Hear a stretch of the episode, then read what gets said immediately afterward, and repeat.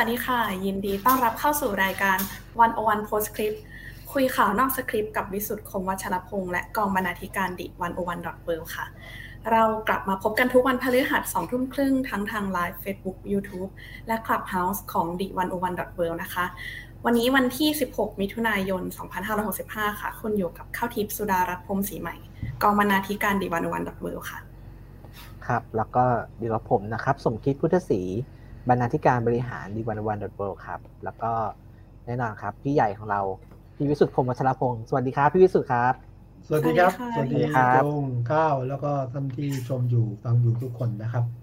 วันนี้เท่าไหร่ละสิบเท่าไหร่ละสิบสิบห้าสิบหกสิบหกสิบหกเดือนหกแล้วครับ เออพรุ่งนี้ผมตื่นเต้นไปหน่อยพรุ่งนี้นะฮะมีประชุมสบคครับ ที่ทำเนียบรัฐบาล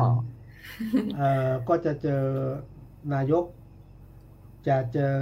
คุณชาชาติจะเจอกันนะฮะครับพรุ่งนี้เจอกันพรุ่งนี้เจอกันนะเจอกันครั้งแรกตื่นเต้น เจอกันครั้งแรกอย่างเป็น เจอกันครั้งแรกหลังจากรับตำแหน่งนะก็ผมว่านักข่าวคงจะดูนะว่านาทีแรกที่ต่างคนต่างเจอกันเนี่ย แต่ละคนจะทำสีหน้าอย่างไร ผมผมผมผมมีช็อตในใจของผมอยู่เหมือนกันครับ ว่า ยกมือไหว้เรียกไงยกมือไหว้แล้วก็คุณประยุทธ์บอกว่าช่วยกันช่วยทำช่วยกันช่วยกันช่วยกันช่วยประเทศชาตินะช่วยกันนะสไตล์ครับ อะไรประมาณนี้นะแล้วคุณชาชาติคงจะคงคุณชาชาติแกก็แพรมๆมานะว่าว่าคือไม่ได้เข้าทำเนียบนานแล้ว แล้วก็เป็นผู้น้อยอะเป็นแค่ผู้ว่านายกเป็นหัวหน้าประเทศอะ ก็ ก็คือถ้าท่านถามเราคงจะตอบอะคือไม่ได้เตรียมอะไรมาก แต่ว่าเตรียมเรื่องของส่วนของกรุงเทพอะสบคอะครับในฐานะผู้ว่าคนหนึ่งก็ตามสไตล์คุณชาติชาตินะเออผมว่าลุ้นเหมือนกันนะ หรือว่าว่าคุณชาติชาติจะเอาโจทย์อะไรไปฝากคนประยุทธ์หรือเปล่าในฐานะนายกผมเข้าใจว่าไม่อะผมว่าไม่อะ เพราะว่าพรุ่งนี้เป็นเวทีสบคครับ ผมก็เข้าใจคุณชาติคงจะเสนอเรื่องนี้แหละ เรื่อง ถอดหน้ากากอะไรเงี้ยเรื่องผ่อนคลาย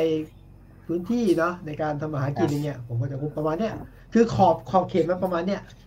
ครับนะฮะรถถ้ารถไฟฟ้าสายสีเขียวเรื่องอะไรก็คงต้องคุยผ่านท่านมาไทยหนึ่งมาคอนหนึ่งนะครับผมได้ครับเดี๋ยวเรื่องคุณคุณประยุทธ์นายกรัฐมนตรีกับคุณชาชาติเนี่ยเดี๋ยวเราคงได้ได้คุยกันอีกทีหนึ่งช่วงท้ายรายการ แต่ว่า อันนี้อยากคุยเรื่องต้องคุยต่อทุกวันเลยเป็นกระแสไม่ตก เป็นคู่เทียบที่ไม่ตกเอา ครับ แต่อยากชวนพี่วิสุทธ์คุยเรื่องนี้กันครับกำลังร้อนครับครับคุณวานก็ผมคิดว่าหลายคนก็รอติดตามผลนะครับตั้งแต่เมื่อวานนี้พรบสมรสเท่าเทียมนะครับ โอ้ฮะก็มีสองคำใช่ไหมสมรสเท่าเทียมกับพรบคู่ชีวิตคู่ชีวิตใช่ครับอ่า ครับก็คือเมื่อวานนี้สภาผู้แทนราษฎรก็โหวตนะครับ มีมติรับหลักการนะครับละสี่ฉบับสี่ฉบับนะครับ ก็ก็เป็นฮือฮาครับฮือฮาพอตอนที่โหวตผ่านปุ๊บเนี่ย ผมได้รับข้อความเนี่ยสามสี่คนมาพร้อมกัน ผ่านว่าผ่านผ่านผ่านผ่านว่านี่เป็นอะไรไม่มั่นใจเหรอผ่านว่านี่คืออะไร ไม่คิดว่าจะผ่านนี่เหรอใช่ครับเอ่อคนที่เอ่อ ติดตามเชียร์เนี่ยเขาเก่งกันไว้ว่าแบบเอ่อไม่น่าจะผ่านอะไรอย่างเงี้ยครับเอ้แต่มันมีสี่ฉบับต้องถามข้าวข้าวสี่ฉบับมีของใครเพื่อนไหมสี่ฉบับมีเอ่อของพรรคประชาธิปัตย์ค่ะ ของรัฐบาลน่าจะประมาณสองฉบับ แล้วก็มีของก้าวไกลหนึ่งค่ะผู้เอ่อของประชาธิปัตย์หนึ่งรัฐบาลสองใช่ไหมใช่ค่ะ แล้วก็ก้าวไกลหนึ่งครับพอรู้สึกว่า ถ้าใช้ชื่อพรบคู่ชีวิตเนี่ยจะมีของรัฐบาลกับประชาธิปัตย์ค่ะใช่ครับ ที่เป็นพรบคู่ชีวิตเลย สมรสเท่าเทียมของก้าวไกล ใช่ค่ะ เป็นของก้าวไกล แต่ว่าที่คนแปลกใจมากก็คือ เอ๊ะก้าวไกลผ่านแล้วเหรอสมรสเท่าเทียมผ่านเหรอคนยังงงเหมือนนี่เนี่ยไอ้เหมือนไอ้สุราก้าวหน้าหรือเราเสรีอะเฮ้ยผ่านได้ไงอะรอบนี้เหมือนกันนะ ผมคิดว่าคนก้าวไกลก็เห็นงง ครับไม่คิดว่าจะผ่านผมว่านี่คือผ่านวาระแรกนะรับหลักการ ครับ จริง ๆ วันจันทร์นะครับ วันจันทร์เนี่ยก่อนที่กฎหมายจะเข้าสภาเนี่ยเราก็เชิญครูทันนะครับ คุณทันยวัฒน์กมลวงวัฒน์ซึ่งเป็นเจ้าของยติเจ้าของยติใช่ไหมครับอ่าคือเราก็คุยกับแกทั้งทั้งในรายการแล้วก็หลังใหม่แค่บอกตรงว่าเออไม่น่าลุ้นจะผ่านนะลุ้นยากใช่ลุ้นยากลุ้นอยู่ยากแต่ว่าก็ในใจก็มีไฟอยู่ เพราะว่า ไอ้สุราก้าวหน้าเนี่ยเพิ่งผ่านมา ก็หวังว่าจะมีปฏิหารย์นะครับ เพราะว่าครับคุยกับคุยกับเอ่อคุณธัญวัฒน์นี่ก็บอกว่าจริงๆกระแสสนับสนุนเนี่ย คือดีมากนะครับ ทั้งในและนอกสภาอืมคุณธัญวัฒน์บอกว่าแบบคือคุยกับสสพรรครัฐบาลหลายคนเองเนี่ย ก็ให้กำลังใจแล้วก็สนับสนุน แต่ว่าของจริงก็กลัวว่าก็ต้องโหวตตาม เช่นมติวิปอะไรอย่างเงี้ยครับ เพราะก่อนเพราะก่อนนนก็มีข่าวใช่ไหมครับว่าเอ่อ มติวิปเนี่ยมีมีมติว่าให้ความให้ความร่างไอ้สมรสเท่าเทียมอะไรอย่างเงี้ยใช่ใช่ให้ความสมรสเท่าเทียมนะฮะแต่ของรัฐบาลคือรอคู่ชีวิตอ่าอืมนั่นแหละก็แต่ว่าทีนี้พอผ่านเขาก็เลยฉลองกันนะครับพี่วิสุทธ์คือฉลองกันใหญ่เลย ได้มาอะเกินเท่าไหร่นะสามสิบของของทางเอ่อ สมรสเท่าเทียมของเกินไปแค่สามสองที่ไหมสามสองเสียงใช่ไหมที่ที่ชนะใช่ครับประมาณ32เสียงค่ะทำสองทีแต่แต่ถ้าเทียบกับอีกสามร่างนี่เป็นไงฮะสามร่างดูดูเหมือนอีกสามล่างจะมีคะแนนที่มากกว่าไปถึงว่าในการลงคะแนนที่เป็นเอ่อรับเสียงข้างมากนะคะหมายถึงว่าที่เห็นด้วยครับอย่างอย่างพรบคู่ชีวิตของรัฐบาลนะคะมติเสียงข้างมากคือ 222 เสียงสองร้อยยี่สิบสองเสียง แล้วก็มีพรบแก้ไขเพิ่มเติมประมวลกฎหมายแพ่งและพาณิชย์ อันนี้เป็นคอรมอเสนอเหมือนกัน ก็คือมีมติรับหลักการประมาณ 230 เสียงค่ะ ส่วนอืมพรบคู่ชีวิตของพรรคประชาธิปัตย์ประชาธิปัตย์ก็คือประมาณ 251 เสียงค่ะโอ้เยอะนะ เยอะที่สุดใช่ไหมอืมใช่ใช่ครับของประชาธิปัตย์ดูเหมือนเยขออะงสุดประชาธิปัตย์เยอะที่สุดครับพี่วิสุทธ์ประเมินยังไงครับทำไมสภาถึงพลิกผันชื่อตอนของเรา ทั้งตั้งแต่เอ่อสุราก้าวหน้าจนมาถึงสมรสเท่าเทียมเนี่ยครับเกิดอะไรขึ้นกับสภาเอ่ออันที่ใช้ปัดได้คะแนนเยอะ แล้วก็ครับพรบของรัฐบาลสองฉบับได้คะแนนเยอะนี่ไม่แปลกใจครับใช่ไหมครับ ไม่แปลกใจเพราะว่าเป็นมติวิปแล้วก็คุยกันชัดเจนว่าไม่เอาไม่เอาสมรสเท่าเทียมของก้าวไก่แต่ผมมานั่งดูย้อนไม่มันเกิดอะไรขึ้นขนาดเจ้าของยติยังงงๆอยู่เลยนะฮะผมว่าถ้าเกิดอย่างนี้ฮะคือตอนนี้ผมคิดว่าถ้ามองในแง่กระแสโดยรวมนะ เรื่องของ LGBT เนี่ย มันเป็นกระแสที่มิอาจต้านอะคือมามาเป็นกระแสที่ทะลักเข้ามาแล้วมีอยู่ทั่วโลก ประชากร LGBT ทั่วโลกเยอะของคนไทยเนี่ย ผมขอเรียกไปตรวจสอบข้อมูลนะ แต่ว่าฟังในสภาบอก 4 ล้านคน แต่ว่าฟังจากตัวแทน LGBT ไทยบอกว่า7ล้านอืมอะมองในแง่ของการเมืองนะไม่ว่า 4 ล้านหรือ 7 ล้านนะ นี่คือคะแนนเสียงมหาศาลเลยนะ ถ้าคุณปล่อยให้พรรคก้าวไกล นำประเด็นนี้ไปแล้วพรรคอื่นไม่ก่อเนี่ยคะแนนเสียงเสียนะรอบหน้านะคือนี่คือกลุ่มเลือกตั้งใหม่เหมือนกันนะกลุ่มคะแนนของกลุ่มคนใหม่ๆตั้งหลักหลายล้านคนเนี่ยยังไงก็ต้องให้ปล่อยผ่านนะนี่หนึ่งกระแสมาสองคะแนนเสียงมานะแล้วก็ผมคิดว่าอันนึงคือว่าประเด็นอย่างเงี้ยมันไม่ใช่ประเด็นที่แบบประเด็นที่กระทบต่อสิทธิ์ของชายหญิงทั่วไปอะ ไม่ได้กระทบเท่าไหร่นะมันก็ไม่ได้เรื่องเสียหายคุณไป คุณคุณขอแย้งครับเดี๋ยวจะกระทบนะผมไม่ได้ขอแย้งคุณแย้งคุณเหรอไพบูลย์นิติตะวันบอกว่ากระทบครับว่าเออกระทบเป็นไงเออคุณไพบูลย์คุณไพบูลย์บอกว่า คือชายหญิงเนี่ย ถ้าในกฎหมายเขาต้องเปลี่ยนจากคำว่าชายหญิงเป็นคำว่าบุคคลเนี่ยกระทบเขาอืมอืมกระทบเลยเพราะว่าต้องเปลี่ยนจากคำว่าชายหญิงเป็นคำว่าบุคคลเลยกระทบไงครับเออเพราะว่าไปที่คุณไพบูลย์บอกนั่นคุณไพบูลย์นะแต่ว่าทางกลุ่มของครับเอ่อผู้ที่เสนอพรบเขาบอกว่านี่เขาไม่ได้เอาหลักก่อนนะเขาบอกเขาไม่ได้ ไม่ได้เรียกร้องสิทธิ์ หรือทวงสิทธิ์ของ LGBT นะ แต่เป็นสิทธิ์ที่เขาถูกพรากไปอะขอความเท่าเทียมนั้นกระแสโดยรวมโดยรวมคือหนึ่งไม่มีใครต้านได้สองสัดส่วนของ LGBT ประเทศไทยมันมีมากมายสามถ้าคุณไปต่อต้านเนี่ย การเลือกตั้งที่จะมาถึงกระทบต่อสารเสียงคุณแน่นอนนั้นผมว่านี่แล้วก็มันไม่ได้กระทบแบบโอเคชายหญิงโดยหลักเนาะนี่ผมคิดว่าแล้วมันไม่มีอิทธิพลแบบเหมือนกับกลุ่มเล่ากลุ่มอะไรอยู่เบื้องหลังอะอืมนั้นครับก็ผ่านไปก่อน ให้ให้ดีใจมีแหละสามถ้ามองในแง่สร้างสรรค์นะเออเรื่องนี้เรื่องดีฮะผมว่าเป็นครั้งแรกที่ในสภาเนี่ยนะ ยอมให้ผ่านร่างกฎหมายเชิงประเด็นอะไม่ใช่ว่าเชิงประเด็น เช่นอืมคราวที่แล้วให้ผ่านเรื่องสุราเสรี ของฝ่ายค้านอะ ซึ่งผมว่าสร้างสรรค์นะคือมาจากทุกพรรคอะฝ่ายรัฐบาลอะ มันไม่ได้ต่อสู้กันด้วยพรรคการเมืองต่อสู้ด้วยเชิงประเด็น ผมว่าอันนี้อันนี้เป็นการเมืองที่สร้างสรรค์มาก นะฮะแล้วก็ไม่แตกหักกันวงเล็บในเรื่องที่ไม่ควรแตกหักอ่าแต่ที่บอกมันก็มองเรื่องเอื้อประโยชน์ทางการเมืองระยะยาว แล้วก็ผมมองสเต็ปต่อไปคือว่าทำไมพักร่วมรัฐบาลที่ไปโหวตให้กับพักฝ่ายค้านเนี่ยเอาในเชิงปฏิบัติเป็นจริงนะ นี่มันแค่วาระแรกครับ วาระแรกรับหลักการยังมีวาระสองวาระสามในสภานะ พอเสร็จแล้วเข้าสู่สภาผู้แทนนะ อีกด่านหนึ่งนะฮะพอจบสภาผู้แทนเนี่ย ต้องเข้าไปที่สวนะสวสวก็มีสิทธิ์ที่จะเห็นด้วยหรือยับยั้งครับนะถ้ายับยั้งเนี่ย ก็ต้องมีการตั้งกรรมธิการร่วม อ่า แล้วก็ต้องรอประมาณร้อยแปดสิบวันอย่างคือแล้ว คือขั้นตอนมันเยอะอะดังนั้นเนี่ยครับผมมองว่าที่ทุกฝ่ายยอมให้ผ่านเนี่ยโอเคนอกจากประเด็นนอกจากเรื่องการเมืองแล้วเนี่ย เรื่องนี้ แต่ผมนะ ไม่จบรัฐบาลชุดนี้หรอก ก็ไม่เป็นไรให้ผ่านไปก่อนเลยค่อยว่ากันครับได้กันทุกฝ่ายได้กันทุกฝ่ายนี่ขอให้ข้อมูลเพิ่มเติมจากครัที่บพี่วิสุทธ์บอกนะครับ คือในเว็บไซต์ไอรอนเนี่ยก็บอกครับครับจริงๆขั้นตอนตามกฎหมายเนี่ยน่าจะขั้นตอนของสภาสวที่วุ่นวายนะครับ จริงๆ ถ้าเอาให้ให้ครบถ้วนกระบวนความเนี่ย คือสมมติว่ากฎหมายเสร็จแล้ว ก็ต้องไปที่ศาลรัฐธรรมนูญตีความอีกว่าขัดรัฐธรรมนูญไหมอ่าอันนี้ขั้นไหนขั้นไหนพอดีผมไม่ได้ คือถือว่าขั้นสิทธิ์อะผ่านพ้นสภาไปแล้วขั้นเลยครับก็ต้องภาษารัฐธรรมนูญอีกโอ้โหต้องศาลรัฐธรรมนูญอีกใช่ศาลรัฐธรรมนูญเสร็จปุ๊บถ้าศาลรัฐธรรมนูญบอกว่าอ่าโอเคไม่มีปัญหาก็ต้องทุนเกล้านะครับครับทุนเกล้าอ่าให้ให้ลงพระบรมวิทัยเป็นกฎหมายนะครับ แล้วก็ครับสุดท้ายคือต้องประกาศในราชกิจจานุเบกษาถึงจะครบถ้วนสมบูรณ์ครับแล้วเส้นทางก็ยังอีกยาวยาวไกลพอสมควรครับทีนี้เอ่อผมอยากอยากถามข้าวเหมือนกัน อันนี้คือด้วยความเคารพ นะครับคือคือผมมีข้อสังเกตว่าคนรุ่นผมเนี่ยเอ่อก็จำนวนมากนะครับ ก็สนับสนุนอ่ากฎหมายอ่าพรบสมรสเท่าเทียมนะครับครับแต่ว่าจะไม่ คือก็ก็ก็รู้ว่าโอเคก็ก็ดีดีใจที่ผ่านนะแต่ว่ามีข้อสังเกตผมคือคนรุ่นข้าวเนี่ย คือคนอายุประมาณสักเอ่อต่ำจากต่ำกว่าสามสิบลงไปเนี่ยโอ้โหแบบ ดีใจมาก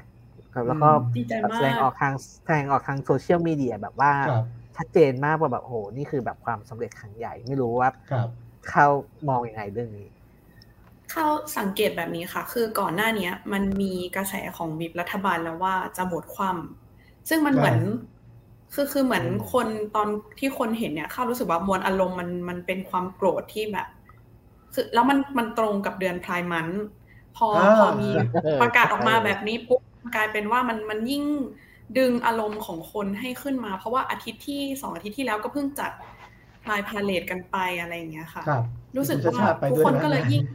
ใช่ไหมใช่ค่ะ แต่ว่าก็มีส่วนหนึ่งที่มีการเข้าใจผิดกันบ้างว่า พอรัฐบาลตีตกกลายเป็นว่ามันมันไม่ผ่านหรือเปล่า ทุกคนก็เลยมีการใช้คำว่าเอ่อสมรสเท่าเทียมโดนตีตกในเดือนพลายมันท์แต่ว่าทีนี้พอวันต่อมาปุ๊บคือคือความหวังของวันต่อมาเนี่ยโดยส่วนตัวข้ารู้สึกว่า ก็มันรู้สึกไม่มีความหวังเหมือนกันอืมคือไม่คิดว่าจะผ่านเหมือนกัน แต่พอรู้ว่าผ่านก็ก็คือเซอร์ไพรส์มากค่ะ แล้วทุกคนก็คือในโซเชียลเท่าที่เข้าจับสังเกตเนี่ย คือความดีใจอะมันมันมันมันอาจจะมากกว่าเดิมด้วย เพราะว่าเห็นอย่างคนที่ไปร่วมชุมนุมกันอยู่ที่รัฐสภาก็มีคนร้องไห้คือมันเป็นเข้าใจว่าเป็นความรู้สึกของเขาจริง ๆ เพราะว่าวันก่อนอะ มีต้นกำเนิดมาจากการที่วิปรัฐบาลอะ หมดความด้วยก็เลยทำให้เหมือนมวลอารมณ์มันยิ่งแบบส่งกันเข้าไปอะค่ะ มันมีข่าวเนาะมันมีข่าวแล้วอืมก็เออพอพายไอ้แบบพอข้าวพูดมาก็เลยนี่ได้เออคนก็โกรธตั้งแต่ที่คนโกรธตั้งแต่กันวันอังคารแล้วครับพี่วิสุทธ์อืมใช่ค่ะเห็นข่าวออกมา ครับก็ก็ผมผมคิดว่าคือคือไม่รู้ว่าผมเนี่ยคนรุ่นนู่นน่ะห่างห่างกับข้าวเยอะ นึกไม่นึกไม่ออกนะว่า เอ๊ะถ้าเกิดว่าร่างพรบนี้มัน มันผ่านอะพรบเอ่อสมรสเท่าเทียมอะแล้วผมเนี่ยชายแช้แน่นอนเลยนะมันจะเสียอะไรอะผมไม่รู้สึกมันเสียอะไรอ่าความรู้สึกอืมรุ่นผมผมรู้สึกมันไม่ได้เสียอะไรแล้วผมก็รู้สึกว่า เออ ก็คนหลากหลายทางเพศแล้วกันเขาก็จ่ายภาษีเหมือนกันเนาะอืมถูกไหมจ่ายภาษีเท่าผมค่ะเลยอะเหมือนกันทุกอย่างเลยอะแต่ว่าสิทธิ์ได้ไม่เท่ากันอะ เฮ้ยมันมันคืออะไรอะถ้ามองในเชิงนี้นะผมผมขายผมไม่ออกว่าทำไมต้องคัดค้านจริงๆอะไม่ไม่ออกตะวันตกการคนจะแต่งกันอะจะอยู่ด้วยกัน แล้วควรได้สิทธิ์เท่าเทียมกับ เราเราท่านท่านๆที่เอาง่ายๆเลย เสียภาษีเท่ากัน ซื้อแบตก็จ่ายเท่ากันอะซื้อของก็จ่ายแบตเท่ากันอะพอพี่ครับพี่วิสุทธ์พูดถึงแต่ว่าเรื่องนี้ที่ค่ะเข้านึกครับถึงที่บ้านเหมือนกัน คือคือครับ เข้าใจว่าอย่างอย่างแม่ข้าวนี้ขอเล่าขอเนี้ยเล่าเรื่องส่วนตัวคือ อย่างแม่ข้าวก็โทรมาบอกเหมือนกันว่าเขาเล่าเรื่องถึงเสรีกัญชา แล้วเขาก็เลยตั้งคำถามว่าเฮ้ยทำไมเสรีกัญชามันผ่านง่ายกว่า กว่าเรื่องสมรสเท่าเทียมทั้งที่เรื่องสมรสเท่าเทียมมันเกี่ยวกับชีวิตคนเหมือนกันคือ แม่ไม่เคยพูดเรื่องนี้กับข้าวมาก่อนแม่ยัง แม่ยังแบบพูดเรื่องนี้ออกมาตรงๆเลยค่ะก็เลยรู้สึกว่า เออจริง ๆ พอพี่พิสุทธิ์บอกว่าฐานเสียงถ้าสมมติว่าเราพูดถึงเจ็ดล้านที่เป็น ชาว LGBT หรือสี่ล้านหรือ 4 ล้าน มันไม่ใช่แค่ไม่ใช่จำนวนนี้แน่นอนนะคะ ในความเห็นของครับข้าวคิดว่า ยังมีคนอื่นๆ ที่มองว่า เออมันมันเป็นเรื่องชีวิตของคนทำไมเราถึงไม่ให้ผ่าน คิดว่ามันมีมวลอารมณ์นี้ด้วยที่ทำให้แบบคนในสภาต้องคิดต่อค่ะครับอืมพอฟังข้าวพูดแล้วก็ขออนุญาตอ่าพูดถึงข้อมูลนะนิดนึงนะครับ คืออาทางวันวันพับเนี่ยอ่า ทำ survey ครับพี่วิสุทธ์ครับทำ survey อ่าสำรวจคุณค่าทัศนคติครับ กับเด็กและเยาวชนอายุ10 15ถึง25 ปีครับรับ คือ survey เนี่ยมีคนตอบมาทั้งหมดเนี่ยสองหมื่นกว่าคนนะครับ เป็นเป็น survey จริงจังเลยครับ เป็นเป็นงานวิจัยนะครับ แล้วก็อ่าแล้วก็พอเรา clean ข้อมูลออกมาแล้วเนี่ยเราก็ดูจากคนประมาณหมื่นเจ็ดเนี่ยอ่าก็ลองดูครับว่าคน รุ่นใหม่เนี่ยคิดยังไงกับประเด็นเรื่อง LGBT นะคครัรับบเราเราค้นพบข้อมูลที่เอ่อน่าสนใจครับ แล้วก็เอ่อผมคิดว่าหลายคนอาจจะรู้แต่ว่าข้อมูลมัน confirm จริงครับว่าอ่าเยาวชนเนี่ยที่เป็น LGBT เนี่ยมีปัญหาสุขภาพจิตมากกว่าเอ่อเยาวชนที่บอกว่าตัวเองเป็นชายหญิงนะครับ แล้วก็เคยถูกคุกคามมากกว่าด้วยนะครับ แล้วก็ขัดแย้งกับครอบครัวมากกว่าด้วยโดยเฉพาะขัดขัดแย้งความทางความคิดเรื่องการใช้ชีวิต นะครับ แล้วก็สนิทกับครอบครัวน้อยกว่าด้วยครับนะครับ แต่ว่าเอ่อไม่ว่าจะเป็น LGBT หรือว่าเอ่อไม่ว่าจะเป็น LGBTQ+ นะครับ หรือว่าเป็นเอ่อที่ระบุตัวเองว่าเป็นชายหญิงเนี่ย ประมาณ 80%นะครับ70-80%เนี่ย สนับสนุนสิทธิ์ของ LGBTQ+ LGBT ทั้งหมดเลย ครับผมอืมนี่ก็เป็นข้อมูลที่อยากจะเสริมครับครับ ผมผมเติมนิดนึงอาจจะเป็นข้อมูลหลายท่านที่ที่ที่ที่รู้แล้วนะแต่ว่าผมยอมรับว่าผมมาศึกษาทีหลังว่าเอ๊ะแล้วมันจะแตกต่างไงระหว่างสมรสเท่าเทียมกับพรบคู่ชีวิต เพราะว่าฟังท่านนายก นายกตู่เนี่ยนะท่านก็บอกว่า เอ้ยก็ให้มากกว่าที่ขออีกซ้ำไป คือ เอาจริง ๆ พรบคู่ชีวิตเนี่ยให้มากกว่าที่ขออีก ผมก็ไม่เข้าใจนะ ผมไปนั่งดูอ๋อหลายคนจะเข้าใจแต่ผมดูเออ มันก็ไม่เหมือนอะ ไม่เหมือนอะ ใช่ไหมครับ ไม่เหมือนโอเค สิทธิ์สิทธิ์หลายอย่างอะ ได้สิทธิ์หลายอย่างได้เหมือนกันแต่ที่แบบไม่ได้เลยนะเอาชัดๆนะว่าทำไมเอ่อต้องคัดค้านเอ่อในเมื่อโอเค คือถ้าเป็นพรบคู่ชีวิตอะ คือไม่ใช่สมรสเท่าเทียมอะ ใช้ของรัฐบาลมั้งเถอะ ใช้กฎหมายรัฐบาลมั้งเถอะ ไม่มีครับสิทธิ์ใช้นามสกุลร่วมกันอืมอ่า แล้วก็ไม่มีสิทธิ์เซ็นอนุญาตรักษาพยาบาลให้อีกฝ่ายหนึ่งนะ อยู่ด้วยกันอ่า แต่ว่าอีกคนมันป่วยเซ็นอนุญาตรักษาไม่ได้ ไม่มีสิทธิ์จัดการศพอีกฝ่ายหนึ่งด้วย ครับ ไม่มีสิทธิ์ในกองทุนประกันสังคม และก็ไม่มีสิทธิ์ในกองทุนบำเหน็จบำนาญข้าราชการเอาสมมุตินะ สมมุติว่าสามีภรรยา ชายหญิงอยู่ด้วยกันใช่ไหมครับ อ่าถ้าข้าราชการสามีเป็นข้าราชการแล้วกันภรรยาไม่ใช่ก็มีสิทธิ์ในรักษาพยาบาลกองทุนบำเหน็จบำนาญได้นี่ไม่ได้ แล้วก็จะขอสัญชาติไทยกรณีฝ่ายเป็นต่างชาติไม่ได้ด้วย แล้วอุ้มบุญนะครับ อุ้มบุญก็ไม่ได้นะ ถ้าถ้าคุณไม่เป็นได้เพศเดียวกันอืมเนี่ยแค่แค่คำพูดว่าไอ้พรบคู่ชีวิตกับสมรสเท่าเทียมฟังดูเหมือนคล้าย ๆกัน แต่มันมีสิทธิ์หลายอย่าง ที่มันสูญหายไป ถ้าใช้พรบคู่ชีวิตของรัฐบาล แต่ถ้าใช้ของสมรสเท่าเทียมมันก็ได้พวกนี้คืนมานะฮะก็เป็นประเด็นที่มันมันต้องอธิบายเหมือนกันนะสำหรับใครที่ ผมว่าผมไม่ได้ตามผมก็ตามทีหลังว่ามันจะต่างกันยังไงนะแต่มีสารที่ภาพพี่วิสุทธ์เล่าให้ฟังก็น่าสนใจมากครับครับคือคุณประยุทธ์ในฐานะนายกรัฐมนตรีเนี่ยพูดว่าให้มากกว่าที่ขอ ใช่ผมให้ใช่ครับยังไงคือทำไมต้องคือค้านให้มากกว่าแล้วเนี่ยจะเอาอะไรอีกคือ ผมคิดว่าอันนี้สำคัญนะครับ คือครับสำคัญในแง่ที่ว่าคุณประยุทธ์ไม่เข้าใจว่าอ่าสิ่งเหล่านี้มันเป็นสิทธิ์มันเป็นเรื่องของการที่ให้อะต้องต้องให้ครับอะแต่จริงๆมันมันเป็นถ้ามองจากมุมสิทธิ์เนี่ยคือมันเป็นสิทธิ์ที่เขาต้องได้อยู่แล้ว คุณไม่ต้องมาให้เขาคุณนี่ขออนุญาตคุณต้องโค้ดคำพูด คุณธัญวัฒน์เนี่ย ครับอะไรนะ เราแค่ขอสิทธิ์ที่ถูกภาคไปไม่ได้ขออะไรเลย ครับนะแต่ทีนี้มีประเด็นนี้เหมือนกันครับพี่วิสุทธ์ครับเอ่อเอ่อผมลองไปดูตัวเลขเอ่อเบื้องต้นนะครับครับเอ่อทุกทุกร่างเนี่ย ไม่ว่าจะเป็นคู่ชีวิตหรือว่าสมรสเอ่อเท่าเทียมเท่าเทียมเนี่ยเอ่อเอ่อผ่านก็จริง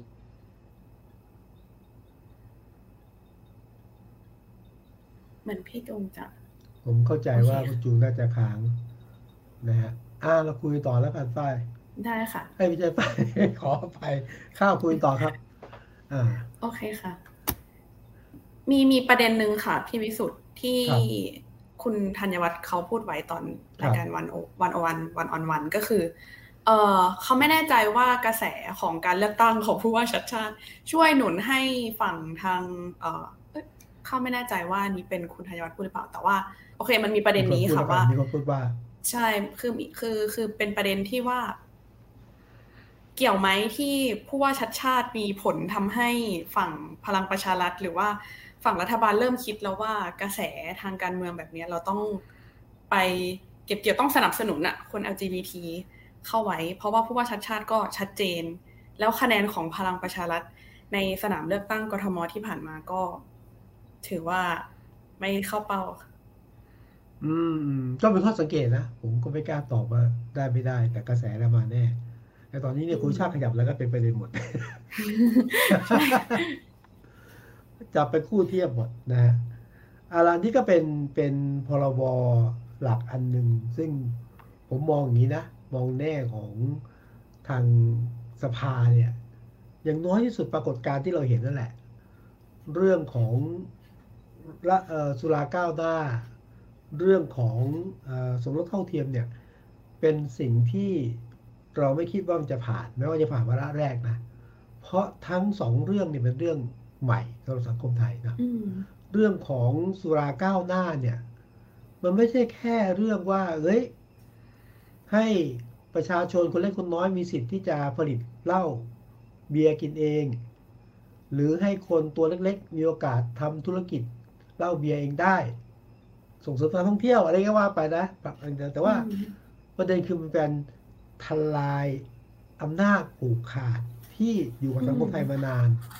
โอเค นี่เป็นเรื่องใหม่ ผมคิดว่าประเด็นใหม่ที่สุดคือเอ่อมันทลายอำนาจเก่าการผูกขาด การค้าเหล้าเบียร์มีเพียงไม่กี่เจ้าเนี่ย หัวใจคือตรงเนี้ยมันผ่านได้ยังไง ซึ่งเออโอเคอืมก็ต้องยอมรับว่าสภาภายใต้บรรยากาศอย่างนี้มันผ่านมาได้หลักการที่หนึ่งก็ถือว่าขอชื่นชม เรื่องของพรบสมรสเท่าเทียม โอเค ผ่านด้วยความสุขก็ต้องผ่าน หรือผ่านด้วยมองเรื่องผลตามมาทางการเมืองก็ตามแต่ แต่นี่คือปรากฏการณ์ใหม่ของรัฐสภาเนาะต้องมองแง่บวกนะคือว่าเอาละอันไหนที่เป็นเชิงประเด็นเป็นของคนสังคมก็ผ่านไว้ก่อนแล้วเดี๋ยวค่อยว่ากัน อันนี้ก็ถือว่าเราก็มีความหวังอยู่เหมือนกันนะภายใต้บรรยากาศที่ไม่ค่อยมีความหวังนะจง รู้สึกเสียงจะหายใช่ไหมครับโอ้เสียงพี่จุงหายค่ะอ๋อก็อ๋ออ่ามาตแล้อนวเมื่อกี้ครับครับเด็ดมีปัญหานิดหน่อยครับ ครับครับ ครับก็เอ่อแต่ยังได้ยินเสียงพี่วิสุทธ์ตลอดนะครับ แค่ภาพครับกับเสียงหายไปคือผมผมก็อยากเสริมนิดนึงครับว่าเอ่อผมคิดว่า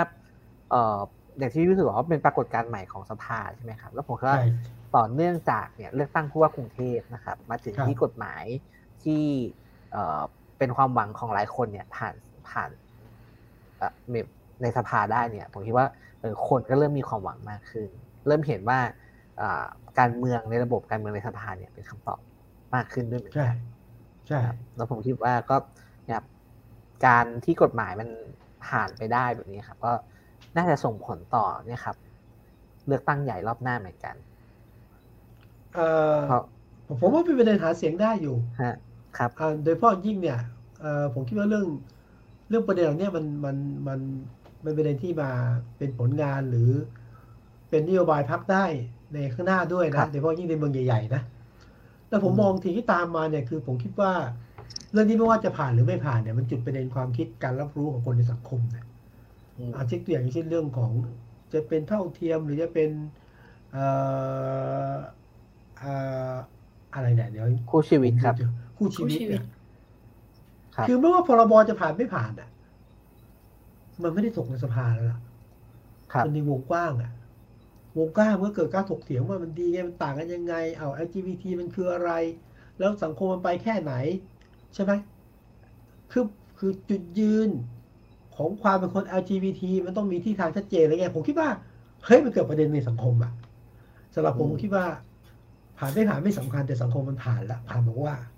กิดการตื่นตัวเกิดการเรียนรู้เกิดการยอมรับอะไรเงี้ยถึงจะขัดแย้งก็ไม่เป็นไรก็ถกกันได้ นี่คือเรื่องที่ยิ่งใหญ่กว่าในสภา ได้ครับ ทีนี้จากเอ่อพรบสมรสเท่าเทียมครับ มีเรื่องหนึ่งที่อยากชวนพี่วิสุทธ์คุย แต่เมื่อกี้พี่ครับวิสุทธ์เกิดว่าเบื่อ เบื่ออะไร ครับผมก็เบื่อเนี่ยครับไม่กี่เรื่องก็เรื่องก็เรื่องเอ่อเรื่องกลับมาเรื่องที่คุณคุณชัดชาติกับเอ่อคุณครับประยุทธ์นะครับ แต่ว่า ผมมีวิธีชวนคุยที่ให้พี่พี่วิสุทธ์ไม่เบื่อ คือเอ่อพูดถึงเรื่องกรุงเทพใช่ไหมครับ ช่วงที่ผ่านมาเนี่ย คนเนี่ยก็จะสนใจเรื่องดนตรีในสวนนะครับโอ้โหโอ้คนคนเยอะมากเป็นกระแสมาก ครับโอ้สัปดาห์ที่ผ่านมาเนี่ย ก็คนไปที่มิวเซียมสยามเยอะมากโอ้โหอะไรวงนั่งเล่นเนี่ยเขาบอกว่านั่งไม่ได้มันแน่นอะ ต้องเกาะรั้วแน่นมากครับ หรือว่า หรือว่าที่สยามสแควร์เองเนี่ยก็แบบคนก็มีดนตรีไปเล่นใช่ทุกคน แล้วก็ผมดูรูปเนี่ยคือ ก็ยอมรับจริงๆมันเป็นเป็นบรรยากาศเหมือนกับว่าเออเวลาเราเห็นคนไปเที่ยวต่างประเทศนะครับ จะถ่ายรูป มีเป็นปาร์คอีเป็นเวนปาร์คต์ไม่ได้กลางเข้าปาร์คเมืองมาอีเวนต์อะไรอย่างเงี้ยมาครับโอ้โหมันดูแบบว่าดีมาก แต่ว่าในในอีกจุดที่ไม่ไกลจากทั้งสองครับที่นี้มากนะเนี่ยครับที่ดินแดงครับอืมพี่วิสุทธิ์ที่เดิมกลับมาใหม่มีการม็อบม็อบดินแดงปะทะกลับกัมานแล้วอืมอืมอืมครับผม แล้วก็เนี่ยครับผมก็เออตอนแรกอันนี้สารภาพ ตอนแรกผมไม่รู้ด้วยซ้ำว่ามีม็อบ เพราะว่าแบบในในในในฟีดเรามีแต่ดนตรีในสวนเอแต่อว่าเออเออแต่ว่าเฮ้ยเขามีมีมีเพื่อนที่ไปสังเกตการณ์อยู่เขาบอกว่าครับเอ้ยวันนี้มีม็อบนะ แล้วก็แบบมีปะทะกันด้วยก็คือเป็นที่ดินแดงเหมือนเป็นที่ม็อบดิมคล้ายๆม็อบทะลุแก๊สเมื่อบรรยากาศปลายเดิมปีเลยที่แล้วอะไรเงี้ยคล้ายครับๆผมทะลุแก๊สมอไซค์มา เจ้าที่เนี่ยเอาอืมขนมาเป็นกองพัน มีแรงประทัดครับมีการประทะมีการจับกลุ่มอะไรเงี้ยนะครับ ซึ่งผมคิดว่าก็น่าสนใจและซึ่งมาโยงโยงกับคุณชาติชาติด้วย เพราะว่าอืมเอ่อวันเอ่อเนี่ยครับคุณชาติชาติเพิ่งไปรับปริญญาลูกกลับมาใช่ไหมครับใช่คือช่วงช่วงช่วงที่ไปรับปริญญาลูกเนี่ย มีม็อบเกิดพอดีขึ้นเลยม็อบดินแดงเกิดขึ้นครับพอกลับมาเนี่ยปุ๊บก็อ่าเริ่มเป็นที่สนใจของสื่อมวลชนเลย แล้วคุณชาติชาติเองก็เอ่อก็เอาเรื่องนี้เข้าไป ที่ประชุมกทมด้วยครับพี่วิสุทธ์ครับ ครับก็เอ่อพูดถึงเรื่องม็อบกทม ซึ่งเอ่อถ้าที่ผมตามดูนะครับ ผมคิดว่าเอ่อคุณชาติชาติเนี่ยก็พยายามทำความเข้าใจม็อบนะครับอืมโดยก็มีพยายามอธิบายว่าเออเอ่อมีเป็นเรื่องของความครอบคับข้องใจเรื่องปากท้องทางเศรษฐกิจอ่านะครับ แล้วก็แล้วก็ไม่ใช่เรื่องเอ่อของความรุนแรงเสียทั้งหมดอ่าต้องเข้าใจครับผม แล้วก็บอกว่าก็ในฐานะกทมก็ก็คือจะดูแลตามหน้าที่ที่กทมดูแลเรื่องอืมอืมอืมเรื่องสถานที่ชุมนุมเรื่องการอำนวยความสะดวกต่าง ๆ แล้วก็รวมถึงครับเรื่องการรักษาพยาบาลเลยพวกนี้ด้วยนี่คครัรับบอืมซึ่งก็ผเห็นมเล็งดูแล้วที่ผมมาให้สองที่นี่ใช่ไหมว่าจะเป็นครับ เป็นพื้นที่เอาอย่างนี้คือเมื่อเมื่อก่อนนี่ไม่มีกฎหมายว่าในการชุมนุมในที่สาธารณะนะครับนะฮะก็ไม่ต้องขออะก็คือ ไปถึงก็ไปใช้จุดไหนก็ได้ อะก็จะเป็นแถวอะไรสนามหลวงบ้าง สนามชัยบ้างอนุสาวรีย์ชัยอะไรก็ตามแต่นะ แล้วตอนหลังก็มีพลอที่ออกมา เพราะว่าออกมาต้องขออนุญาต จริงๆมันมีกฎหมายนะให้ให้ท้องที่ท้องถิ่นน่ะ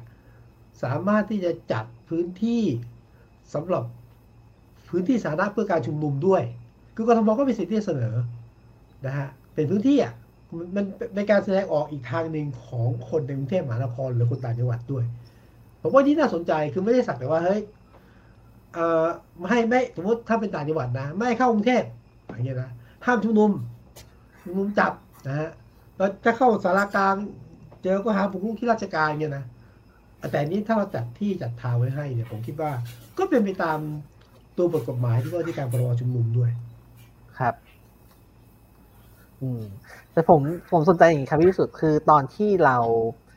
เอ่อตามม็อบดินแดงเมื่อปลายปีที่แล้วเนี่ยครับครับเราไม่ค่อยเห็นบทบาทของกรุงเทพเท่าไหร่ไม่มีใครถามเลยว่าแบบว่าคุณคุณอัศวินตอนนั้นเป็นผู้ว่าใช่ไหมครับจะครับจะดูแลม็อบยังไง จะจัดการเรื่องม็อบยังไง มีไหมข้ามมีไหมไม่ไม่รู้คือผมผมไม่ผมไม่คุ้นอายุเยอะหน่อยเท่าไหร่นึกนึกนึกไม่ออกเอ้ยให้ไม่ข้าวช่วยนึไม่กหน่ค่อยได้ยิน คือมันคือจะเขารู้สึกว่าไม่ค่อยได้ยินหรือได้ยิน ไม่ค่อยได้ยินหรือาจจะมีหรือไม่ได้ยินอะไม่เหมือนกันนะคือคือคือเราคือเราก็ไม่รู้ว่าช่วงนั้นเราไม่ค่อยได้สนใจอ่ากลไกของกรุงเทพมหานครเราก็เลยมองข้ามไปแต่เขาก็ทำงานกันอยู่อะไรเงี้ยแต่ว่าใช่พอรอบนี้พอเป็นคุณชัดชาติแบบ กลายเป็นว่ามันอยู่ในสื่อเพราะว่ามันก็มีประเด็นด้วยใช่ไหมครับ ตั้งแต่ช่วงหาเสียงเลือกตั้งแล้ว อันนี้ก็เป็นเรื่องที่อ่าเป็นประเด็นถกเถียงกันอยู่ เรื่องนโยบายของผู้ว่ากรุงเทพใช่ไหมครับแล้วก็ คุณชัดชาติเองเนี่ยก็เคยหาเสียงไว้อยู่ว่าว่าจะดูแลผู้ชุมนุมตามกรอบอำนาจที่กทมมีอะไรอย่างเงี้ยครับเลยกลับมาเป็นประเด็นอีกครั้งหนึ่งอืมครับอืมผมผมว่าก็ก็ท้าทายน่าท้าทายครับ เพราะว่าท้าทายเอ่คืออหนึ่งเนี่ยเป็นองค์กรท้องถิ่น ที่อะผมอ้างกพรบก็ถือว่าเป็นตามกฎหมายนะคือมันคือการมองผู้ชุมนุมในฐานะเป็นสิทธิของผู้ชุมนุมที่พึงแสดงออกได้อืม นะฮะและก็กทมซึ่งเป็นราชการส่วนท้องถิ่นน่ะก็ต้องดูแลความปลอดภัยให้การโดยความสะดวกตามสมควรที่ควรต้องให้ใช่ไหมครับนั่นแปลว่าไม่ได้ผลักสายไล่ส่งไม่ได้ห้าม แต่ว่าดูภายใต้อ่าบรรยากาศที่ควรต้องเป็นอะใช่ไหมครับ อันนี้น่าสนใจครับแต่โจทย์ใหญ่อันหนึ่งของคุณชาติก็คือว่า เสนอที่สำหรับการชุมนุมต้องดูว่าคนจะไปใช้ไหมอะผมนี่อืมมีประสบการณ์การทำข่าวในการชุมนุมนะ คือไม่ใช่ว่าจัดแล้วก็ไปอะ มันไม่ต่างกับแม่ค้าหรอก คุณจัดในที่ที่แบบไม่มีคนไปนี่ location ไม่ดีเขาก็ไม่ไปนี่ต้องดูว่าสมมติถ้าจัดที่อ่าศูนย์ประชาสังคมอ่ากทมใช่ไหมหรือว่าที่ดินแดงเนี่ย เออ ต้องดูว่าม็อบจะไปไหมเออเฮ้ยไปเพราะว่าผมเป็นจุดจุดเราต้องดูเหมือนกันนะเออผมว่ามีลุ้นอยู่นะ คือตอนแรกคือว่าถ้าว่าเป็นแบบไปลานคนเมืองเนี่ยผมคิดว่าอาจจะไม่ไป เพราะว่าแล้วทำไมคือตรงไหนคือตรงไอ้เสาชิงช้าเนี่ยเหรออ่าใช่ครับ คือทำไมไม่ไปอ่าเราก็รู้รู้ใช่ไหมครับว่าม็อบที่ไปตรงดินแดงเนี่ย เพราะว่าโดยสัญลักษณ์แล้วเนี่ยเขาจะไปบ้านคุณประยุทธ์กัน ใช่แล้วก็เลยไปไปประทะกันอยู่ตรงนั้นอะไรอย่างเงี้ยครับอ่าแต่ว่าถ้าเป็นเป็นกทมตรงดินแดงเนี่ยมันอาจจะมีคนคิดว่าเออก้อมแก้มพอได้อยู่นะ ไม่ไกลกันมากอะไรอย่างเงี้ยเออ แต่อันนี้ผมอันนี้ผส่วมนตัวผมอันนี้ผมครับเดาแต่แต่ส่วนตัวผมนะผมคิดว่าถ้าม็อบม็อบดินแดงที่ปะทะกำลังปะทะกันอยู่เนี่ยเขาคงไม่ไปใช้สนามที่หรอกผมคิดว่าไม่ไปใช้แต่ครับว่าเป็นการชุมนุมที่จะตามมากรณีอื่นๆเนี่ยผมคิดว่าเขาอาจจะใช้ เพราะว่าเป็นครับเหมือนว่ารูปแบบการเคลื่อนไหวมันก็ต่างกันนะอืมแต่พี่ทัศนะที่มันมองเหมือนกันนะคือผมคิดว่าคุณชาติไม่ได้มองเรื่องต้องปราบอะแต่มองเรื่อง ความปลอดภัยของผู้ชุมนุม และผู้ที่สัญจรไปมาและคนที่ต้องใช้สถานที่เหล่านั้น จริงๆมันครับมีอีกเรื่องนะที่ต้องว่าต่อถ้าเรื่องดินแดงก็คือว่าเออเรื่องของชาวบ้านชาวช่องอะ ที่อยู่ในแฟลตดินแดงอะอืมผมไม่แน่ใจว่าเอ๊ะตกลงกทมต้องดูหรือว่าพอบอต้องดู เออ แล้วจะดูยังไงที่แบบ มันก็ดูตั้งแต่ตั้งแต่ความสงบและการแสดงออกของคนในพื้นที่ด้วยใช่ไหมครับครับ ก็ท้าทายครับ เพราะว่าเอ่อคือผมว่าคุณชาติชาติเองก็เจอโจทย์ยากใช่ไหมครับ เพราะคุณชาติชาติก็บอกชัดว่าเขาไม่สนับสนุนความรุนแรงทุกรูปแบบอืมนะครับ แต่ว่าเราก็ก็ปฏิเสธไม่ได้ว่าอ่าม็อบม็อบดินแดงเนี่ยมีแนวโน้มที่จะปะทะกับเจ้าหน้าที่รัฐอยู่นะครับคือคือคือว่าแบบไปคงจะเรื่ครับอยทีนี้ผมคิดว่าก็ก็เป็นโจทย์ที่ยากเหมือนกันว่าจะรักษาสมดุลยังไงกับการที่อ่า รับรองสิทธิ์ตามรัฐธรรมนูญด้วย แล้วก็บอกว่าไม่สนับสนุนความรุนแรงนะๆครับ แต่ผผมมต้องต้องพูดอย่างนี้ต้ผอมงดูว่าการชุมนุมที่จะเกิดขึ้นในกรทมเนี่ย หลายจุดด้วยกันเนี่ย คุณเชาติชาติแค่หน่วยงานที่เกี่ยวข้องจะรับมือรับมือยังไงตั้งรับยังไงครับรองรับอย่างไร เพราะว่าครับผมเชื่อว่าตั้งแต่วันที่เป็นต้นไปเนี่ย การเมืองบนท้องถนนเนี่ยจะเยอะขึ้นครับเพราะว่าปัญหามันประดังเข้ามา เพราะว่าอืมรัฐบาลกำลังจะหมดต่อหมดหมดวาระ เพราะว่าความเกรงใจของพรรคการเมืองมันยาก เพราะอะไรเงี้ยมันนั้นอืมไอการชุมนุมอะมันมีเยอะอยู่แล้ว ครับ เราก็จะเห็นภาพแบบนี้แต่ครับแต่พูดพูดอย่างนี้ผมคิดว่าก็ก็ก็น่าสนใจเหมือนกันครับ เพราะว่าเนี่ยครับ มันมาอยู่ในท่ามกลางอ่าเขาเรียกอะไรอะไว้ไว้การเมืองแบบดนตรีในสวนด้วยอะไรอย่างเงี้ยครับอืมเอ้ยผมคิดว่าแบบว่าผม ครับ ผมขออนุญาตถามเข้าเลยดิค่ะเคยเห็นไหมดนตรีในสวนเมื่อก่อน เมื่อก่อนเหรอคะ เออหรือว่าอืมหรือว่าภาพจำของดนตรีในสวนอะทันไหมไม่เอาจริง ๆ ยอมรับ ถ้ายอมตรงๆ คือไม่เคยค่ะไม่คจยริงๆเข้าอยู่กรุงเทพเอ่อช่วงที่มาเรียนเองจากต่างจังหวัดมาอยู่กรุงเทพช่วงที่มาเรียนจริงๆก็ไม่เคย เจอดนตรีในสวนหรือว่าอะไรที่ เรียกว่ารื่นรมสำหรับวันหยุดแบบนี้เท่าไหร่อืมแต่ว่าจริงๆเออมันอาจจะเคยมีแบบงานที่เอกชนจัดอะค่ะ พวกอย่างคอนเสิร์ตหรืออะไรต่างๆอย่างเงี้ยก็ยังพอพอเห็นอยู่ หรือว่าบางทีเราเห็นงานอยู่ที่เอ่อหน้า BACC อย่างงี้ที่เขาจะมีการแบบจัดงานเล็กๆ แต่ส่วนใหญ่จะเป็นของเอกชนไม่ค่อยมี ไม่ค่อยเห็นเท่าไหร่ที่ที่มาจากกทมนะคะครับแต่ผมเข้าใจว่ารุ่นจูงเห็นนะ อันนี้ต้องให้ความเป็นธรรมของคุณชาติชาติคนบอกชาติคุณชาติแกก็บอกเองนะว่าเอ้ยผมผมไม่ได้เจ้าแรกที่คิดอะก็คือจริง ๆกทมเนี่ย เคยมีดนตรีในสวนนะครับ มีจัดที่สวนลุมจัดที่ผมไม่แน่ใจว่าจัดสวนรถไฟด้วยหรือเปล่า แต่สวนลุมมันเป็นหลัก แต่ว่าคนดูก็อยู่ในวงค่อนข้างจะไม่เยอะอะจำกัดอะหมายถึงว่าจำกัดไม่ได้ไม่ได้จำกัดคนดูนะ คนที่ไปร่วมอะ ไม่เยอะนัก อาจจะเป็นเพราะแนวดนตรีที่อาจจะไม่ค่อยอืม ไม่ค่อยดึงดูดเท่าไหร่ แต่กรณีคุณชาติชาติเนี่ยอืมก็น่าแปลกใจตรงที่ทำไมคนไปเยอะจังเลยอะเยอะเพราะว่าอันนี้ผมมองปรากฏการณ์ผมนะผมว่าวงดนตรีหลายวงมันมันเรียกแขกได้อะป๊อปปูล่าแล้วบรรยากาศรู้สึกว่า เอ้ยมันจัดโดยไม่ใช่ไม่ใช่กทมเลยนะ จัดโดยอืมเอกชน แล้วมันก็จะมีสีสันอีกแบบหนึ่งอะครับ คนก็เลยตื่นตัวกันไป แล้วเอาที่ผมมองเห็นความแตกต่างระหว่างการจัดงานนี้กับทางราชการนะเอาอ่า กทมยอมรับว่าจะเคยทำอยู่แล้วจะหยุดไป อาจจะไม่ไม่โดนใจเท่าไหร่ แต่ก็มีบางหน่วยงานความมั่นคงบางหน่วยงานก็จัดใช่ไหมดนตรีในครับสวนก็คงรู้วงก็โอเคบางหน่นะวยงานบางหน่วยงานคือหน่วยงานเดียวครับเออทำไมอันนี้คำถามคือทำไมคนไม่ไป เออออืมอืมใช่ไหมก็เข้าเข้ารู้สึกตั้งข้อสังเกตเรื่องคนที่ครับไป งานดนตรีอย่างเงี้ยค่ะ คือคือมันน่าจะมีประมาณสองสามอย่างอย่างแรกคืออมมันมีกระแสช่วงหนึ่งที่ที่คนจะพูดถึงเรื่องวัฒนธรรมกันมากโดยเฉพาะในอืมรู้สึกว่าในหมู่คนรุ่นใหม่นะเขาจะพูดกันครับว่าแบบทำไมกรุงเทพไม่มีอะไรที่แบบให้พักผ่อนหย่อนใจเท่าไหร่หรือมนอกจากห้างสรรพสินค้าอืมอืมมันไม่ค่อยมีเท่าไหร่เขาก็เลยรู้สึกว่า ตัดภาพไปที่ต่างประเทศ แล้วช่วงหนึ่งก็มีกระแสเรื่องย้ายประเทศอีกมันเลยเหมือนด้วยอืมมูดด้วยวายอะไรแบบเนี้ยค่ะ มันเลยเสริมกันและอีกอย่างก็คือเรื่องโควิด พอเราไม่ค่อยได้ออกไปไหนเพราะโควิดอืมแล้วเหมือนคนก็เริ่มโหยหามากขึ้น แต่ว่าในกรณีที่บางหน่วยงานที่ว่านี้ใครไม่ไป ก็ไม่แน่ใจเหมือนกันค่ะว่าคนส่วนใหญ่คิดแบบไหน หรือคนอย่างคนรุ่นข้าวแบบอืมอาจจะด้วยแนวคิดทางการเมืองอะไรบางอย่างหรือเปล่า อืม ก็โอเค แต่ผมคิดอย่างนี้ผมคิดว่า ถ้าเราตัดเรื่องประเด็นการบ้านการเมืองเรื่องความรู้สึกตื่นตัวคุณชาติชาติเรื่องไอ้สีสันที่มันจะเบิกบานกลับมาเนี่ยนะการจัดงานระหว่างราชการกับภาคภาคเอกชน เอกชนเนี่ย มันต่างกันนะครับ เอกชน หรือคนจัดงานเนี่ยมักจะคิดว่าทำไมให้คนมาดู แต่ว่าถ้าจัดโดยหน่วยงานราชการทำไมให้มีงานอือืมมเอ่อ คือให้ให้เกิดงานอะ ส่วนคนดูหรือไม่ครับอีกประเด็นหนึ่งอันนี้ก็ข้อแตกต่างจริงในระบบนะเอออืมก็เหมือนคือเหมือนกับเวลา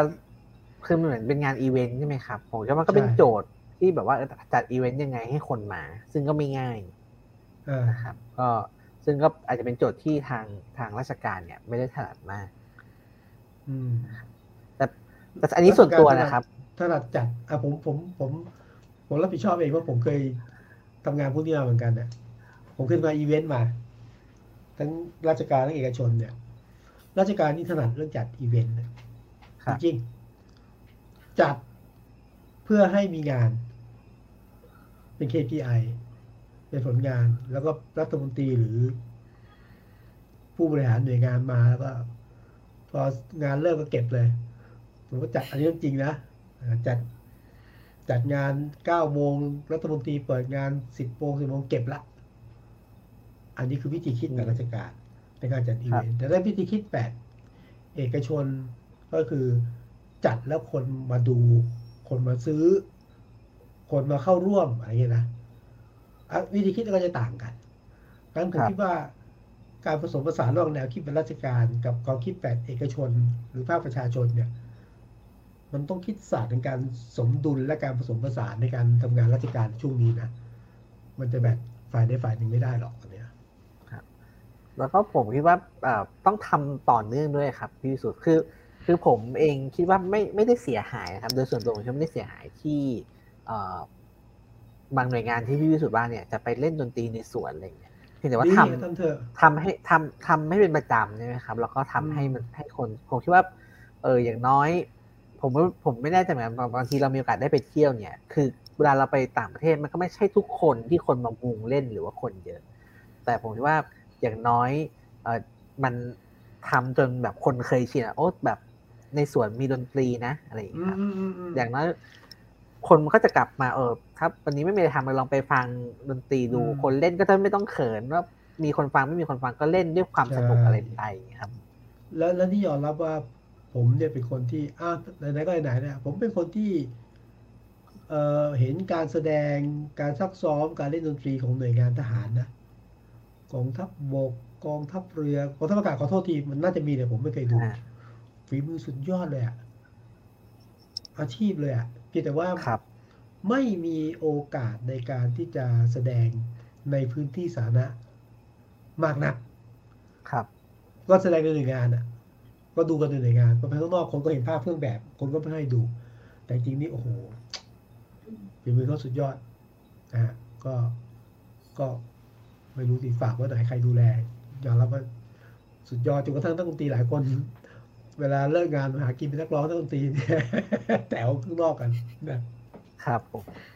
แต่เห็นเห็นด้วยกับพี่วิสุทธ์ครับว่าเออจริงๆเอ่อคนที่อยู่ในวงวงดุริยางค์ทหารบกเนี่ยครับ คือผมว่า รู้จักเคยเคยรู้จักบางคน ก็จริงๆมีคนเป็นนักดนตรีที่ที่เล่นเก่งมากสุดยอดมากสุดยอดมากครับผมนะเคยเคยเจอเขาเล่นแบบที่งานแต่งงานอะไรเงี้ยก็แบบจริงอืมๆถ้าไม่ใช่เพลงที่เป็นราชการหน่อยเขาก็เล่นเพลงแบบที่ดังๆเพลงเอ่อที่ฮิตๆกันได้หมดเลย อืมนะครับแต่ว่าผมไม่แน่ใจว่าเอ่อวงดนตรีเวลาไปเล่นแบบทางการมันเปิดเปิดพื้นที่หรือเปิดอะไรให้เขาได้เล่นแบบนั้นไหมอ่า คือมันก็ต่างอย่างนี้ฮะผมใช้เวลาเยอะมันก็ก็มันก็เหมือนกับการทำงาน เอาก็เอานะลุงตู่อะ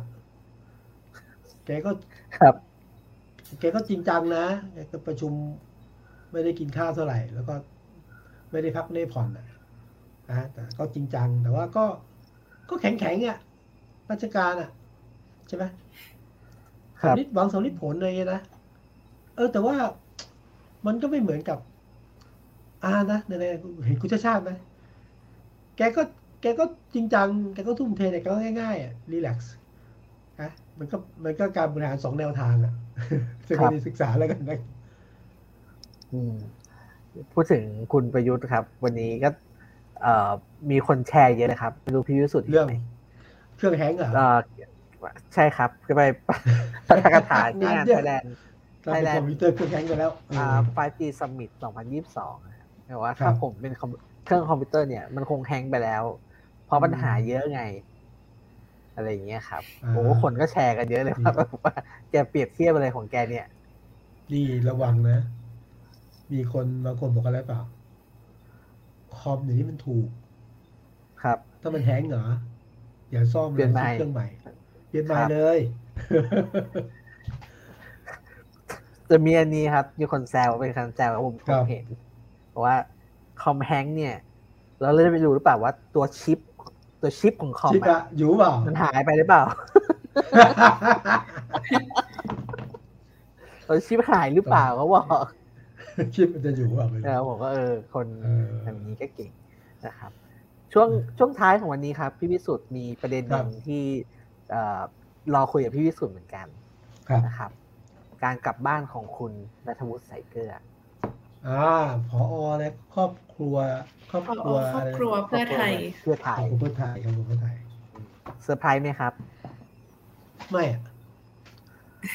ไม่เซอร์ไพรส์เลยเหรอครับ ไม่อะอืมคือไม่เพราะงี้นะ คือจริง ๆ เนี่ย คุณนัทวุฒิโอเค ถูกตัดสิทธิทางการเมืองนะ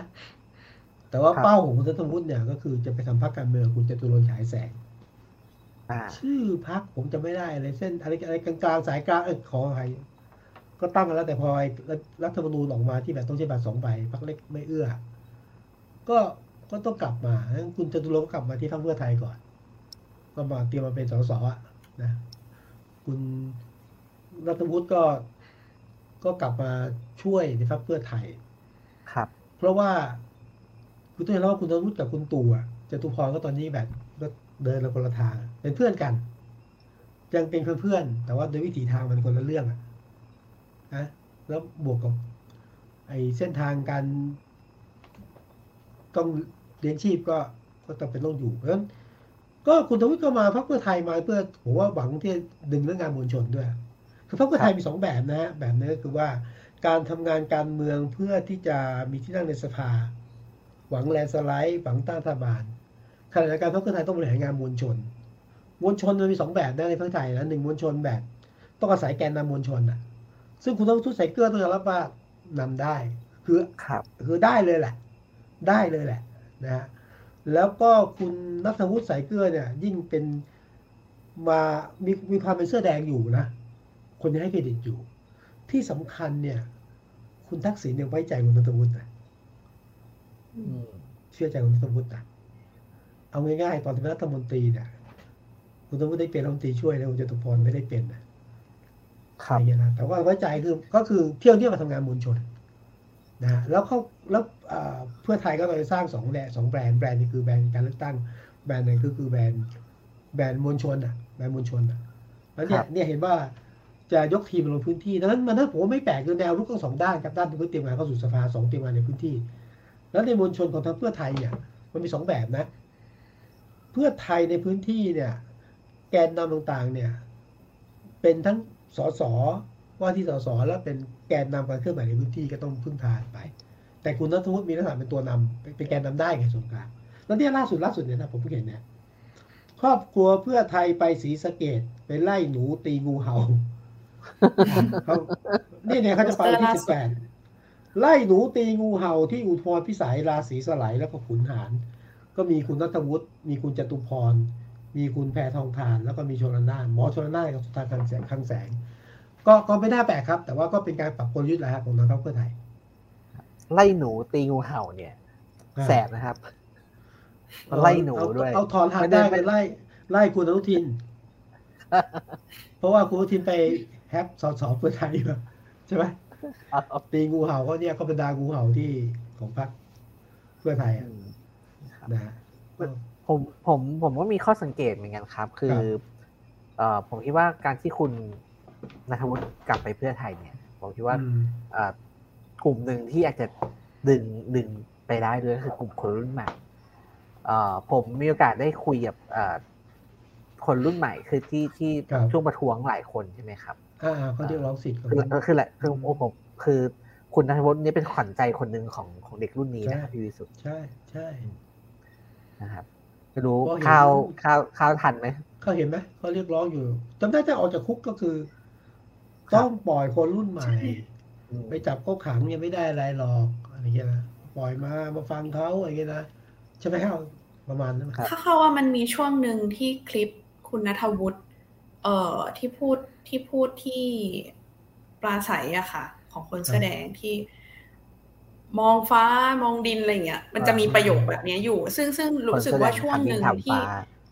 ใช่ค่ะ ช่วงหนึ่งจะเป็นช่วงที่คนแชร์คลิปเนี้ยกันเยอะมาก เพราะว่าเป็นครับเป็นเหมือนกับ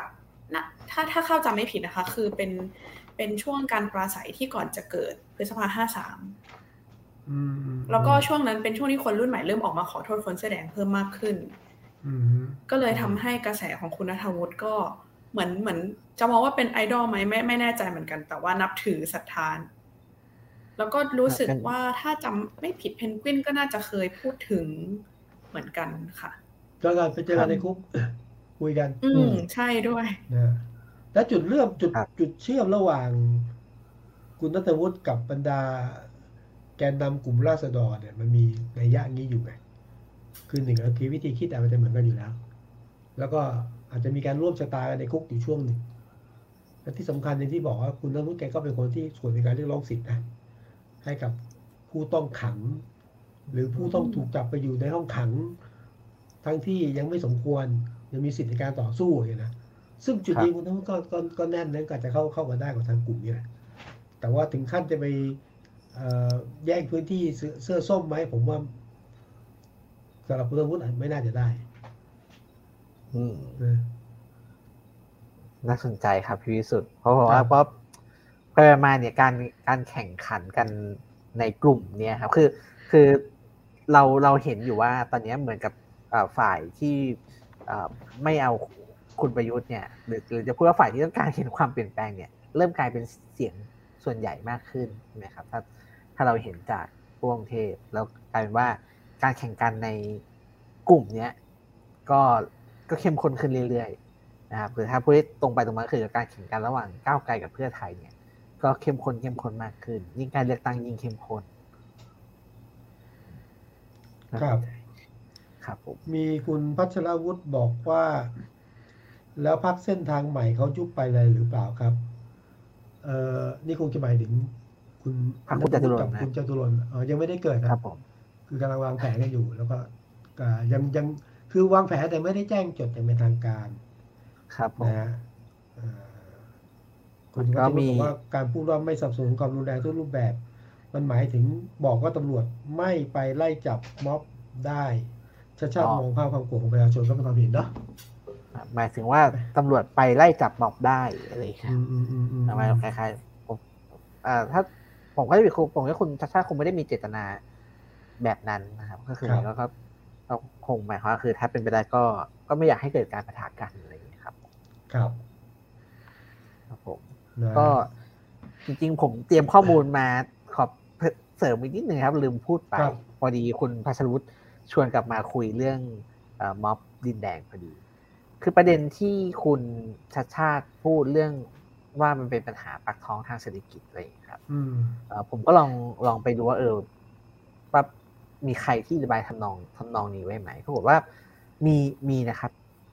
พี่วิสุทธ์คือมีคนที่พยายามเก็บข้อมูลคนหนึ่งก็คืออาจารย์กนกรักเลิศชูสกุลใช่ไหมครับ ที่ทำวิจัยออกมาเมื่อปลายปีที่แล้วก็ใช่ครับก็อาจารย์เนี่ยก็ข้อค้นพบของอาจารย์ก็คือว่ากลุ่มคนที่ไปม็อบทะลุแก๊สเนี่ยเราไปประทะกับตำรวจเนี่ย คือกลุ่มคนที่เป็นชนชั้นกลางระดับล่าง นะครับ เป็นเป็นคนที่แต่ว่าเป็นกลุ่มหัวกะทินะครับ เป็นกลุ่มที่กำลังจะสร้างเนื้อสร้างตัวได้ คือมีงานทำแต่ว่าไม่ได้มั่นคงมากครับแต่พอโควิดมาเนี่ยทำให้เขาแบบต้องตกงานตกงานบ้างแม่ขายขายของไม่ได้บ้างอะไรบ้างขายของไม่ได้ก็เลยโกรธก็เลยมามาระบายนะครับ แล้วก็ผมไปเจอมีโอกาสได้อ่านงานวิจัยขององค์กรระหว่างประเทศอันนี้เขาส่งมาให้อ่านนะครับ แต่ว่ามันเป็นงานที่เขายังไม่ได้เปิดเผย แต่ว่าผมคิดว่าเล่าให้ฟังได้ ก็คือเขาทำการสำรวจนะครับทุกคนพบว่ากลุ่มคนที่ออกไปชุมนุมนะครับข้อค้นพบก็คือเป็นกลุ่มคนที่ระบุชัดเลยว่าปัญหาเรื่องการจ้างงานของเขาเนี่ยเป็นปัญหาใหญ่ในชีวิต เพราะโควิดนะครับแล้วผมคิดว่างาน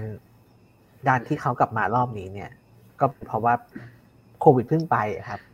แต่ว่าผลของโควิด เนี่ยยังยังหนักหนาอยู่มากสำหรับพวกเขาครับคือโควิด เนี่ย มันก็อย่างคือคนไม่ค่อยพูดถึงนะครับรัฐบาลสูว่าจบละกำลังชื่นมื่นนะกำลังจะเปิดประเทศหน้ากากก็กำลังจะถอดได้ทำหมากินกลับมาเหมือนเดิม แต่ว่าไอ้บาดแผลความเจ็บปวด หรือเข้าขั้น ICU เนี่ย ของคนที่รับผลจากวิดเยอะนะอืม แต่ว่ามันมันอยู่ในซอกหลืมทุกคนไม่เคยเห็นไงผมเข้าใจว่ากลุ่มนึงก็มาจากเนี่ยส่วนหนึ่งของพ่อแม่ผู้ปกครองเด็กคนนี้ด้วยตกงานไม่มีงานทำพ่อแม่ไม่มีเงินรักษาขายของไม่อะไรก็นี่คือนี่คือปัญหาใหญ่ที่เออคนไม่เคยเห็นเนาะนี่ไม่พูดถึงตอนนี้เนี่ยเงินเฟ้เฟ้อง่ายๆนะเฟ้อเฟ้อไม่รู้ก๋วยเตี๋ยวขึ้นห้าบาทขึ้นสิบบาทเยอะมาเยอะนะเยอะครับข้าวกินวันละสามมื้อเพิ่มเป็นสามสิบแล้วก็ก๋วยเตี๋ยวมันมันเยอะอะมันเยอะอะเราไม่เห็นทางหาไม่เห็น จะลงยังไงฉะนั้นความรู้สึกว่าเศรษฐกิจมันดีมันก็เตื้องอะมันมันก็เป็นภาพที่ภาพที่เห็นไปสาบสวยอะ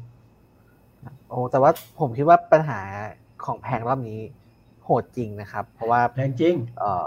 เพื่อนจริงว่าไปเติมน้ำมันทีนี่แบบสะดุ้งอะมีสะดุ้งเออบอกว่าจริงโหดครับ แล้วก็เห็นเขาบอกว่ายังไม่พีคนะครับพี่วิสุทธ์แนวโน้มผู้วิเคราะห์อ่าผู้เชี่ยวชาญก็คือ เดี๋ยวเดี๋ยวเดี๋ยวแล้วก็อย่างเงี้ยครับ ผมคิดว่ามันมันโหดกับกับคนจริงๆนะครับขนาดเราเป็นคนที่เอ่อมีเรียกว่าอะไรเรามีทางเลือกอยู่อยู่พอสมควรอะไรอย่างเงี้ยเรารู้สึกว่าเราอืมเราก็เดือดร้อนนะครับ แต่ว่าผมคนที่แบบตอนที่คนที่ต้องขับแกร็บนะโอ้โหต้นทุนสูงขึ้นมหาศาลนะครับผมว่าใช่แบบว่าเรื่องพวกเนี้ยโหดแล้วก็เนี่ยครับ ก็เป็นส่วนหนึ่งที่ทำให้เขาขับแขขับข้องใจอะครับว่าทำไมรัฐบาลไม่ได้แก้ปัญหาให้เขาใช่มันมีคนส่วนหนึ่งอะยังมีเงินมีทองใช้ แต่ก็เข้าข้องใจนะว่าไอ้ค่ากันน้ำมันเนี่ย มันแพง ใช่ไหมแปดสิบตังค์กลายเป็นแปดบาทกว่ามันเกิดอะไรขึ้นอืมอ่าคนก็จะแบบเอ้ยทำไมไม่มีใครตอบได้ โอเค ทางผู้การก็บอกว่าจะมีวิธีการคำนวณใช่ไหม มีต้นทุนมีประกันความเสี่ยงมีค่าขนส่งเมีที่มันประมวลไม่ได้ แต่ว่าคนก็อยากมันคำตอบมันคืออะไร มันก็ไม่มีคำตอบชัดเจนเนาะแล้วก็แล้วก็สำคัญเนี่ยคนบางคนเริ่มรู้สึกว่าเอ้ยรัฐมนตรีพลังงานชื่ออะไรนะสุพัฒนพงศ์พันธ์มีเชาครับยังดีที่จำได้บางคนจำไม่ได้ เพราะว่า ก็บอกว่าไอ้หวังรัฐมนตรีที่มาจากบริษัทน้ำมันแก้ปัญหาน้ำมันใช่ไหม มันน่าจะได้คำตอบอย่างนี้แหละนะเราตอบทนกันต่อไปอะแต่ว่าผมว่ามันมันมันก็ยากเพราะว่า เออเป็นเป็นปัจจัยจากภายนอกด้วยนะครับใช่แต่ว่าใช่ยากยังไงคือรัฐบาลก็ปฏิเสธความรับผิดชอบไม่ได้เพราะมีหน้าที่ดูแลเอาเอารับผิดชอบอันหนึ่งนะอันหนึ่งเนี่ย ผมฝากเลยนะแต่ถ้าคนไทยเนี่ยคนไทยคนเดียวนี่แหละมีเสียงเดียวนี่แหละตอนเลือกตั้งเนี่ยที่บ้านมีหลายเสียงอยู่คืออย่างนี้นะ มันต้องชี้แจงอะเห็นไหมคุณต้องบอกอะ ว่าเฮ้ยที่มันแพงเป็นเพราะอะไร ใช่ไหม แล้วเราคือคือคือแค่บอกว่า เอ้ย เราแก้แล้วเราไม่ได้นอนเลยเอ้ไม่พอเป็นเพราะอะไรหรือว่าค่าเอาง่ายๆค่ากันเนี่ย มันมันเกิดอะไรขึ้นอะเผื่อรัฐบาลต้องอธิบายได้ว ไม่รู้ไม่รู้ไม่ได้อะ ไม่รู้ต้องเป็นคำพูดของคนบางคนอะ คือพูดในนามรัฐบาลไม่ได้อะใช่ไหมคือมันต้องอธิบายและชี้แจงอะต้องสื่อสารประชาชนอะ เบสิกเลยเบสิกเลยเนาะหรือว่าข้าวไม่เจอข้าวถ้าข้าวทางไม่เจอมั้งเจอป่ะเข้าเจอคนบ่นว่า เข้าเจอคนบ่นว่า เอ่อตอนแรกบอกว่าน้ำมันแพงให้อยู่ที่บ้านตอนนี้อยู่ที่บ้านค่าไฟขึ้นค่ะ ไม่รู้จะไปอยู่ที่ไหนแล้วตอนนี้ใช่ไม่รู้ก็ต้องอยู่ต่อโอเคต้องทนอยู่ต่อไป ครับนะก็ก็เนี่ยครับ ปัญหาเขาเยอะแล้วครับ ถ้าเป็นครับคอมก็แฮงไปแล้ว คุณประยุทธ์บอก เออ อันนี้ไม่ใช่ความเป็นคน ครับเออแล้วแต่ถ้าใครคิดว่าจะเปลี่ยนรัฐบาลยืนยันทีอย่างไม่เร็วนะเอ่อใครที่คิดว่าเอาละรัฐบาลยื่นอภิปรายไม่ไว้วางใจเดี๋ยวเปลี่ยนรัฐบาลไม่ไม่เร็วอะเพราะว่าเอ่อหนึ่งนายกไม่ยุบสภาแน่ตอนนี้ เพราะว่าพอฝ่ายค้านยื่นอภิปรายไม่ไว้วางใจเนี่ยตามรัฐธรรมนูญใหม่จะยุบสภาไม่ได้ครับ จนกว่าครับ ยกเว้นว่ามีการถอนยติหรืออภิปรายเสร็จนั้นนายกถ้าจะอยู่ยาวสองเนี่ยคะแนนเสียงในการโหวตเนี่ยยังไงรัฐบาลก็ผ่าน เพราะว่าดูจากพรบงบประมาณเนี่ยเสียงหนุนมาเยอะแล้วก็งูเห่าเยอะนะฮะครับแต่ว่ารอบนี้ใครคิดจะเปลี่ยนรัฐบาลเนี่ยยาก แต่ถ้าเปลี่ยนรัฐมนตรีจะมีความหวังนะเพราะว่ารอบนี้เนี่ยพรรครัฐบาลก็เล่นกันเองอืมดูง่ายๆนะผมตบท้ายหน่อยดูง่ายอย่างพรรคประชาธิปัตย์เนี่ยเดินจะมีท่านเลขาธิการเฉลิมชัยศรีอ่อนอะ หลุดนะ นาทีท้ายๆนะ มีชื่อครัคุณบจุติกับไอ้เลิกมาแทน อันนี้เป็นการเช็คบินในพักด้วย แล้วก็มีอย่างอื่นด้วยนะเอ่ออ่าแล้วก็มีการเช็คบินของพลังประชารัฐกับคุณธรรมนัฐเนี่ยนะก็ไม่อืมไม่มีผลต่อสีพรรครัฐบาล แต่จะมีผล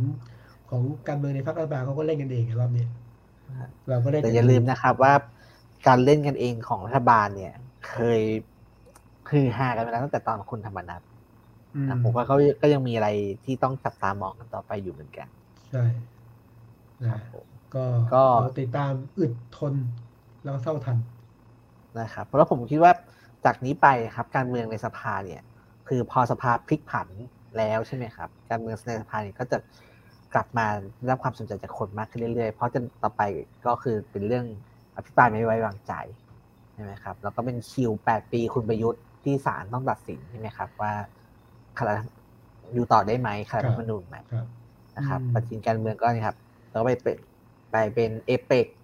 ฝั่งเอเปกอืมคนก็เตรียมเข้าสู่โหมดเลือกตั้งกันเต็มที่ก็อ่าไม่ไม่เร็วแต่ก็ไม่ได้ช้าเกินไป